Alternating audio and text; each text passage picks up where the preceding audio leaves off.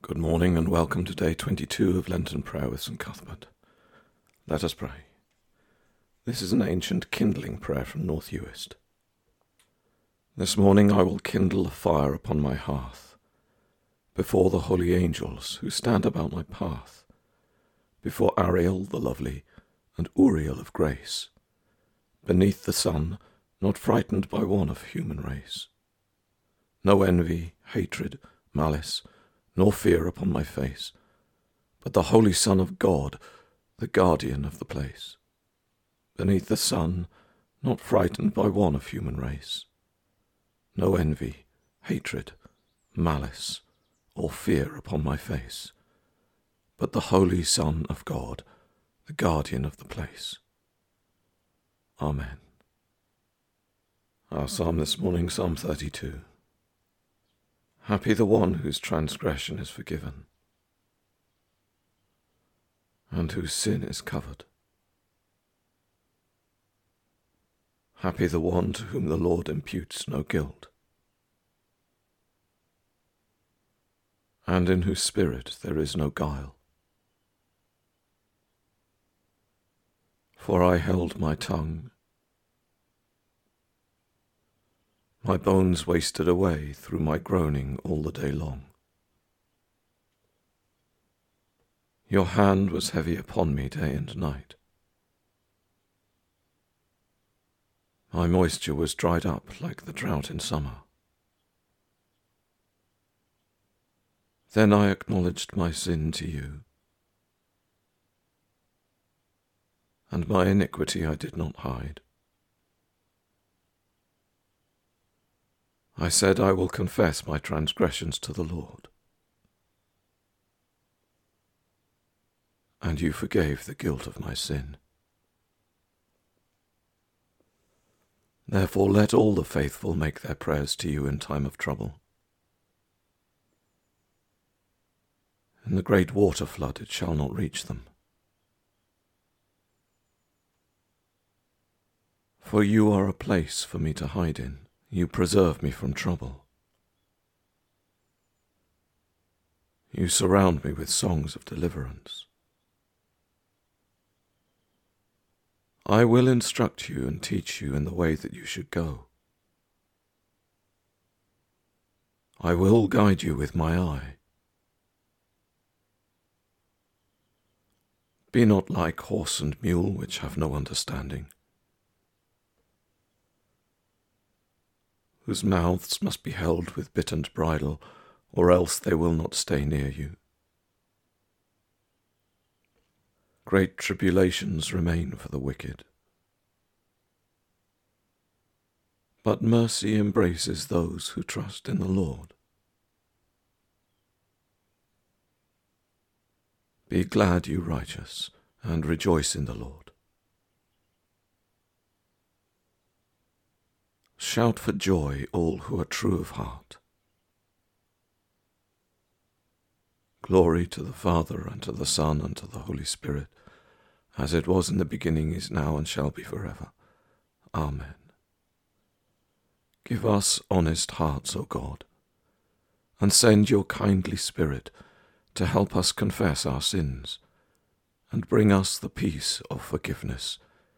In Jesus Christ our Lord. Amen. The Gospel reading begins in Luke chapter 11 at verse 29. When the crowds were increasing, he began to say, This generation is an evil generation. It seeks for a sign, but no sign will be given it except the sign of Jonah. For as Jonah became a sign to the people of Nineveh, so will the Son of Man be to this generation. The Queen of the South will rise up at the judgment with the men of this generation and condemn them. For she came from the ends of the earth to hear the wisdom of Solomon, and behold, something greater than Solomon is here. The men of Nineveh will rise up at the judgment with this generation and condemn it, for they repented at the preaching of Jonah, and behold, Something greater than Jonah is here. No one, after lighting a lamp, puts it in a cellar or under a basket, but on a stand, so that those who enter may see the light. Your eye is the lamp of your body. When your eye is healthy, your whole body is full of light. But when it is bad, your body is full of darkness. Therefore be careful, lest the light in you become darkness.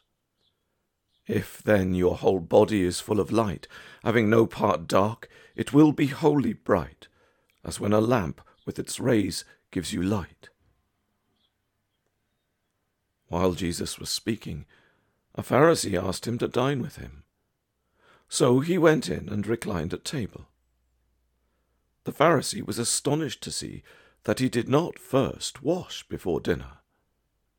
And the Lord said to him, Now you Pharisees cleanse the outside of the cup and of the dish, but inside you are full of greed and wickedness.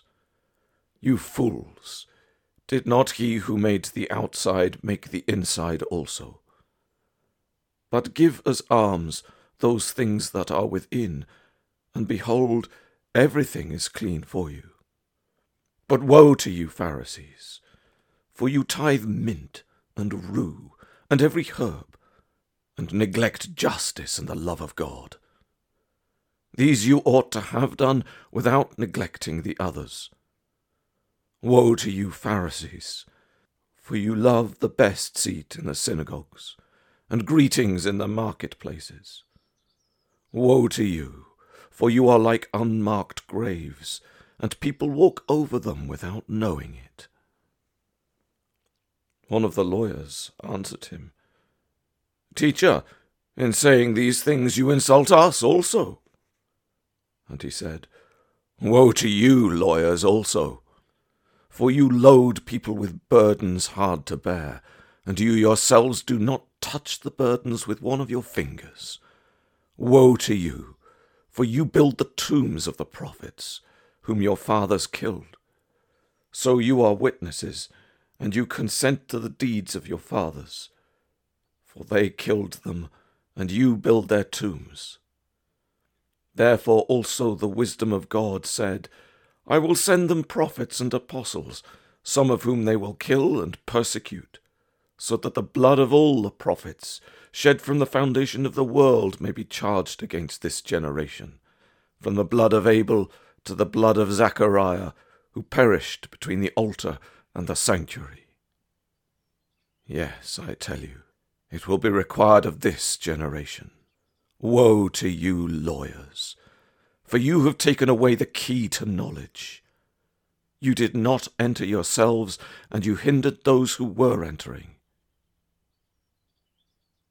As he went away from there, the scribes and the Pharisees began to press him hard, and to provoke him to speak about many things, lying in wait for him to catch him in something he might say. Here ends the Gospel reading between me and each evil deed. Come, Lord Jesus. Between me and each sinful act. Come, Lord Jesus. Between me and each wicked thought. Come, Lord Jesus. Between me and each wrong desire. Come, Lord Jesus. The cross between me and all ill the cross to foil the devil's skill, the cross between me and all harm, the cross to foil all evil's charm. Amen. Chapter 22 of Bede's Life of Cuthbert. Now Cuthbert had great numbers of people coming to him, not just from Lindisfarne, but even from the remote parts of Britain attracted by his reputation for miracles. They confessed their sins, confided in him about their temptations, and laid open to him the common troubles of humanity they were labouring under, all in the hope of gaining consolation from so holy a man. They were not disappointed. No one left unconsoled. No one had to carry back the burdens he came with. Spirits that were chilled with sadness, he could warm back to hope again with a pious word. Those beset with worry, he would bring back to thoughts of the joys of heaven. He showed them that both good fortune and bad were transitory in this world. To men beset with temptation, he would skilfully disclose all the wiles of the devil, explaining that a soul lacking in love for God or man is easily caught in the devil's nets, while one that is strong in the faith can, with God's grace, brush them aside like so many spiders' webs. How often have the demons tried to cast me headlong from yonder rock? How often have they hurled stones as if to kill me? With one fantastic temptation after another, they have sought to disillusion me into retreating from this battlefield. But they have never yet succeeded in harming either soul or body, nor do they terrify me. He very often stressed that the brethren ought not to marvel at his way of life, as though it were especially exalted, to prefer to cast aside the cares of the world and live apart. It is the monastic life you ought to stand in awe of. In that life, everything is subject to the abbot. The times of prayer, fasting, vigils, and work are governed by his will. I have known many abbots who, for purity of mind and depth of prophetic power, have far surpassed my poor self. Boisil, for example, a man to be named with all honour and veneration. He was old, and I but a youth, when he brought me up in the monastery at Melrose. While he was instructing me, he prophesied my whole future accurately. One of those prophecies has yet to happen. Would to God it might not. He referred to Boisil's prophecy that he would one day be a bishop. His desire for a more secluded life made him tremble at the thought. We come to our prayers of intercession. Let us hold the pain and the troubles of the world before our Lord. Blessed are you, O God, for the gift of life, and for the silence at the heart of creation, from which sounds of joy and gladness come forth. For the song of early dawn, birds waking and calling life from sleep, and for the wind moving over the waters, stirring the sea into sound. We give thanks for the human voice of gladness of children's mirth and laughter, of songs of remembrance and celebration that come forth from the security of peace, and for tender tones of affection that issue from love's inner contentment. And as we give thanks for the gift of life, and for the sounds that signal its goodness, we pray for those places within our world and our lives where joy and gladness are not heard. For cities that lie in ruins, and war torn people and nations. For men and women and families held captive physically or emotionally, and barred from their homes and countries or denied the liberties of expression and movement. And for those who are weary or weakened by troubles, and those who are dying and frightened,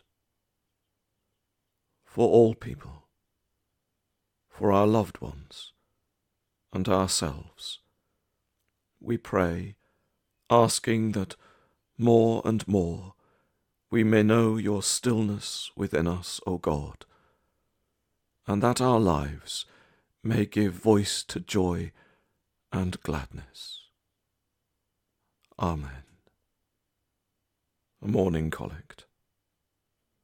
O Lord, our heavenly Father, Almighty and everlasting God, who has safely brought us to the beginning of this day. Defend us in the same with thy mighty power, and grant that this day we fall into no sin, neither run into any kind of danger, but that all our doings may be ordered by thy governance, to do always that is righteous in thy sight. Through Jesus Christ our Lord. Amen. And we pray as our Saviour taught us Our Father, who art in heaven, hallowed be thy name. Thy kingdom come. Thy will be done on earth as it is in heaven. Give us this day our daily bread, and forgive us our trespasses, as we forgive those who trespass against us. And lead us not into temptation but deliver us from evil. For thine is the kingdom, the power, and the glory, for ever and ever. Amen. And finally, a prayer for ourselves. This is a prayer of the great John Donne. Bring us, O Lord our God, at our last awakening, into the house and gate of heaven to enter into that gate and dwell in that house, where there shall be no darkness nor dazzling, but one equal light. No noise nor silence, but one equal music. No fears nor hopes, but one equal possession. No ends nor beginnings, but one equal eternity. In the habitations of thy glory and dominion, world without end. In the name of the Father, and of the Son, and of the Holy Spirit. Amen.